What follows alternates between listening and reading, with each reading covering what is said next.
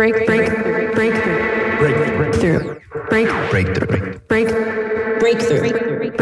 You are now listening to Breakthrough News.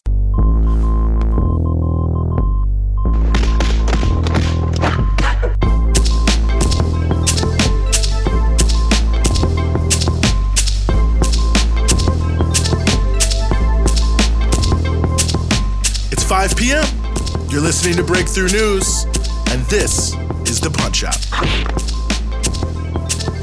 We're following the news all day so you don't have to, giving you everything you need to know about what's in the headlines and what should be. And yes, we are back here with you on the Punch Out, 9th of August, 2021. Very happy to be back with you here on the show. Plenty for you here on the show, as we always do. We're going to be talking about the ongoing and expanding war in Ethiopia. We're also going to be talking about a harrowing new climate report from the United Nations. But before we get to either of those two very important stories, we want to start with a new report showing how welfare reform in the United States has actually made poverty worse over the past 20 or so years.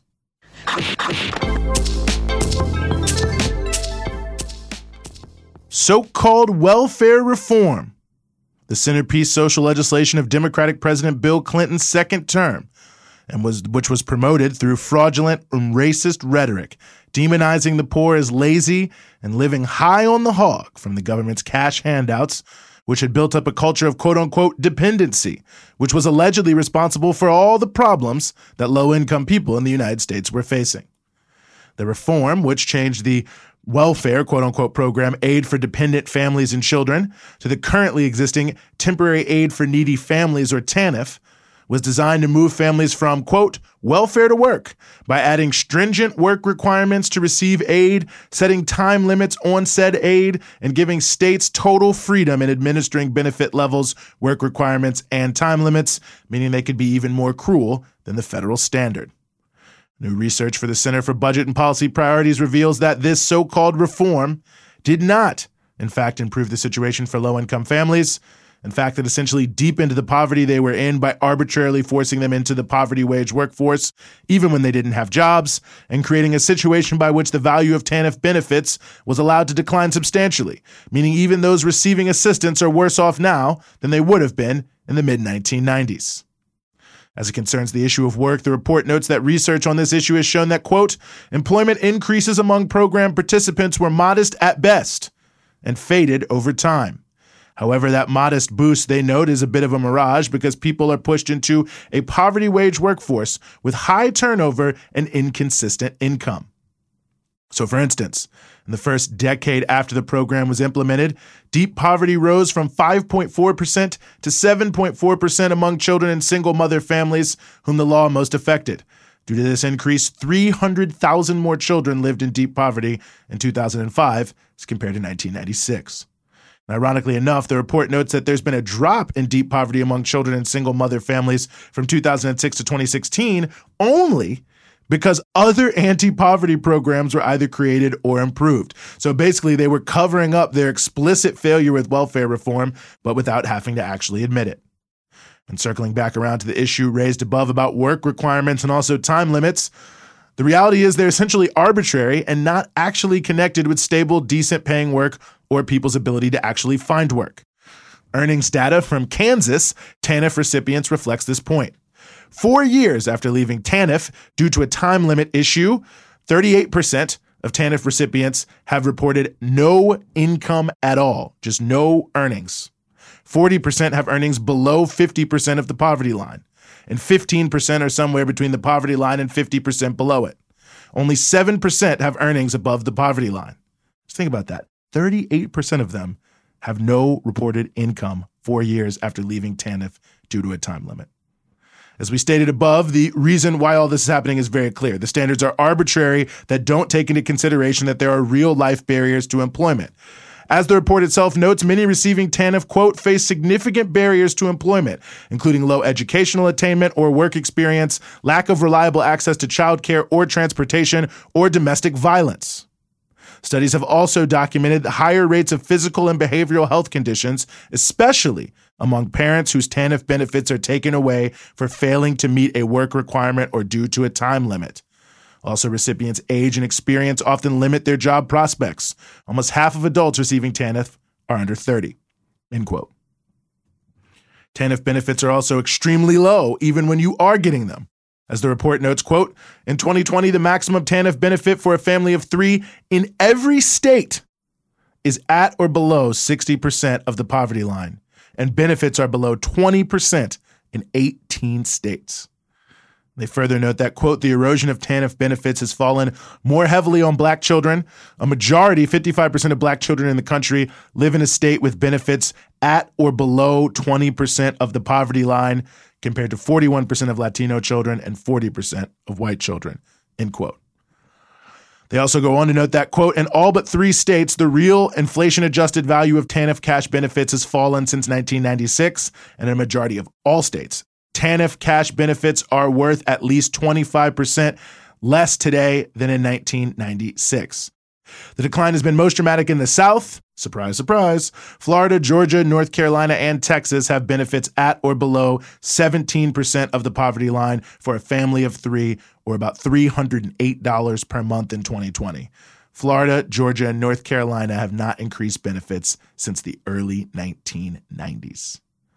Worth noting here that Arizona, Missouri, Indiana, and West Virginia all also have benefits at 20% below the poverty line.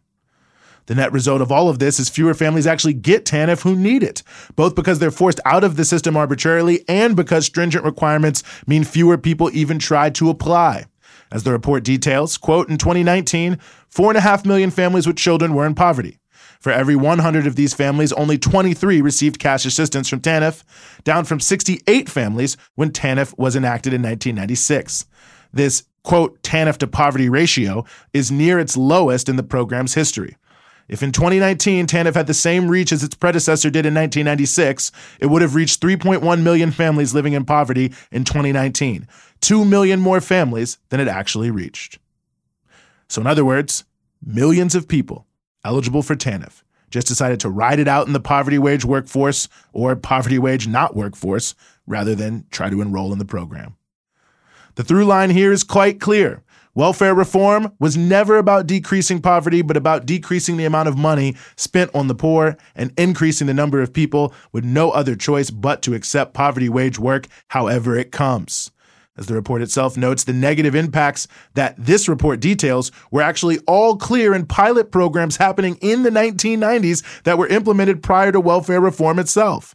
So it was clear enough that the whole issue of welfare reform was addressing a non-existent problem.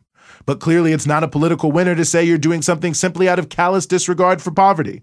So the evidence was ignored, the rhetoric was amped up, and the end result has been a significant increase in poverty, including poverty among children. In fact, especially poverty among children. In other words, welfare reform has been a total failure.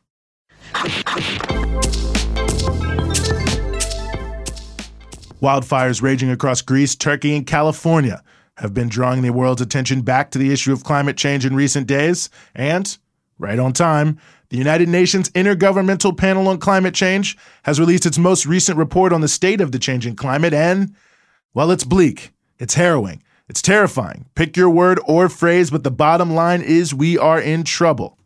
As the New York Times summarizes, quote, even if nations started sharply cutting emissions today, total global warming is likely to rise around 1.5 degrees Celsius within the next 2 decades, a hotter future that is now essentially locked in.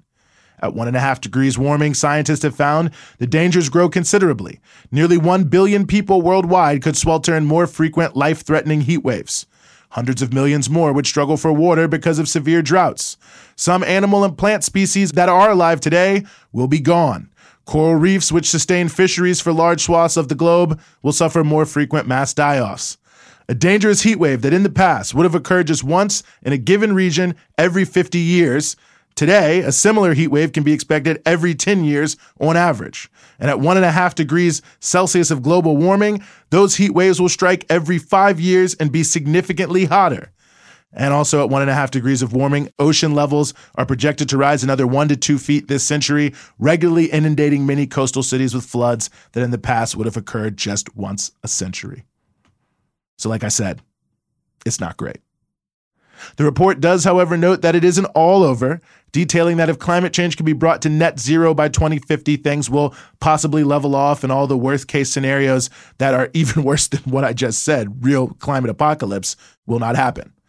However, they note that the current climate pledges made by governments around the world so far have the Earth on track for 3 degrees of warming by 2050, so significantly off target.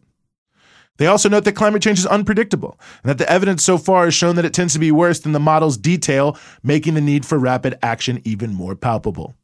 Ultimately, more death and displacement is likely as climate change accelerates a decline in arable land, clean drinking water, land that just isn't underwater in general, and so on and so forth, which certainly means more intense conflicts and wars as well as massive refugee flows. Some even say by 2050, 1.2 billion people could be displaced by climate change.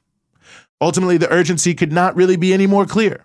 One thing that is also clear is that changes can't be made on the scale they need to be made in the context of global capitalism and without more global cooperation, which especially means between the U.S. and China, which also means that as long as the U.S. is pushing a new Cold War mentality, the chances of saving us from total climate apocalypse are fairly low.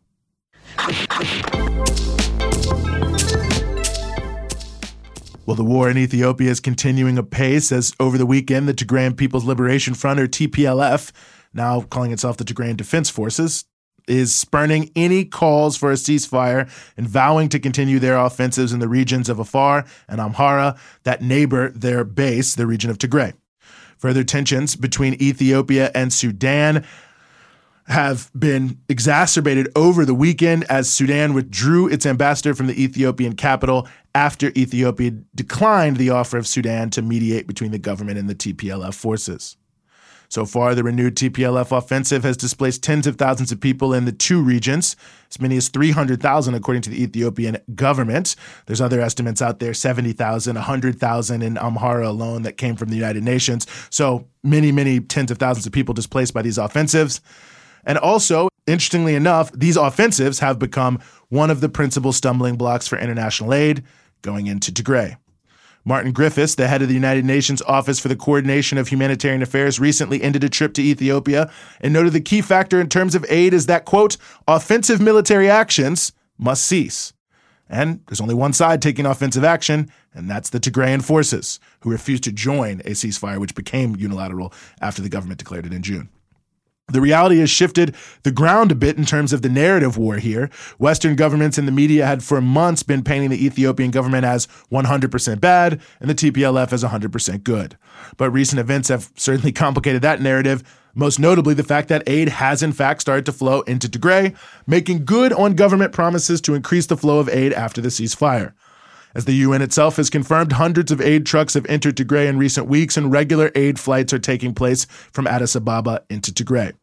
There have been some friction between various aid groups and the Ethiopian government over allegations of certain local laws that were broken, but overall, as Mr. Griffiths from the UN noted, the government is not conducting a total aid blockade, and in his word, took a quote-unquote constructive attitude towards facilitating aid flows.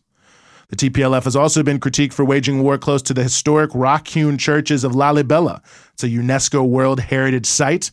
Overall, really, the TPLF actions have so upended the previous media narrative, even the U.S. State Department, who for months seemed to think the TPLF could do no wrong, has issued a few statements calling on them to curtail their activities somewhat.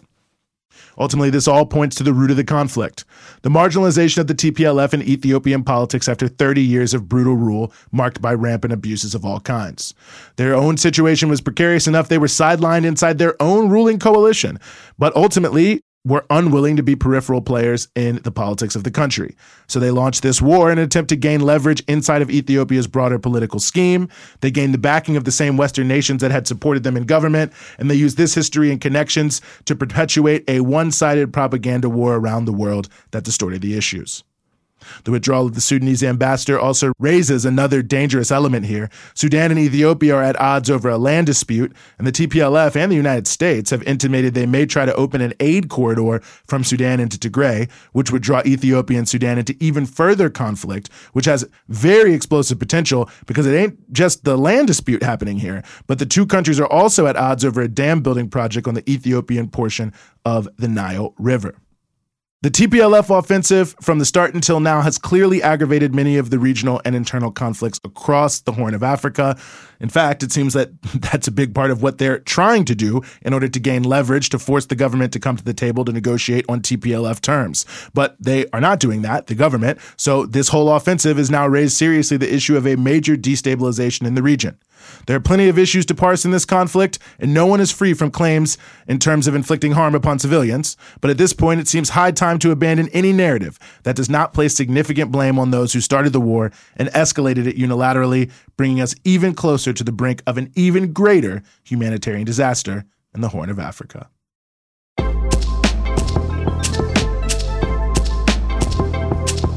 That's the Punch Out for today. We're with you Monday through Friday, 5 p.m. here in New York East Coast Standard Time, 2 p.m. in Los Angeles Pacific Standard Time, and 9 p.m. GMT. And of course, you can support everything we do here at Breakthrough News at patreon.com/breakthrough news.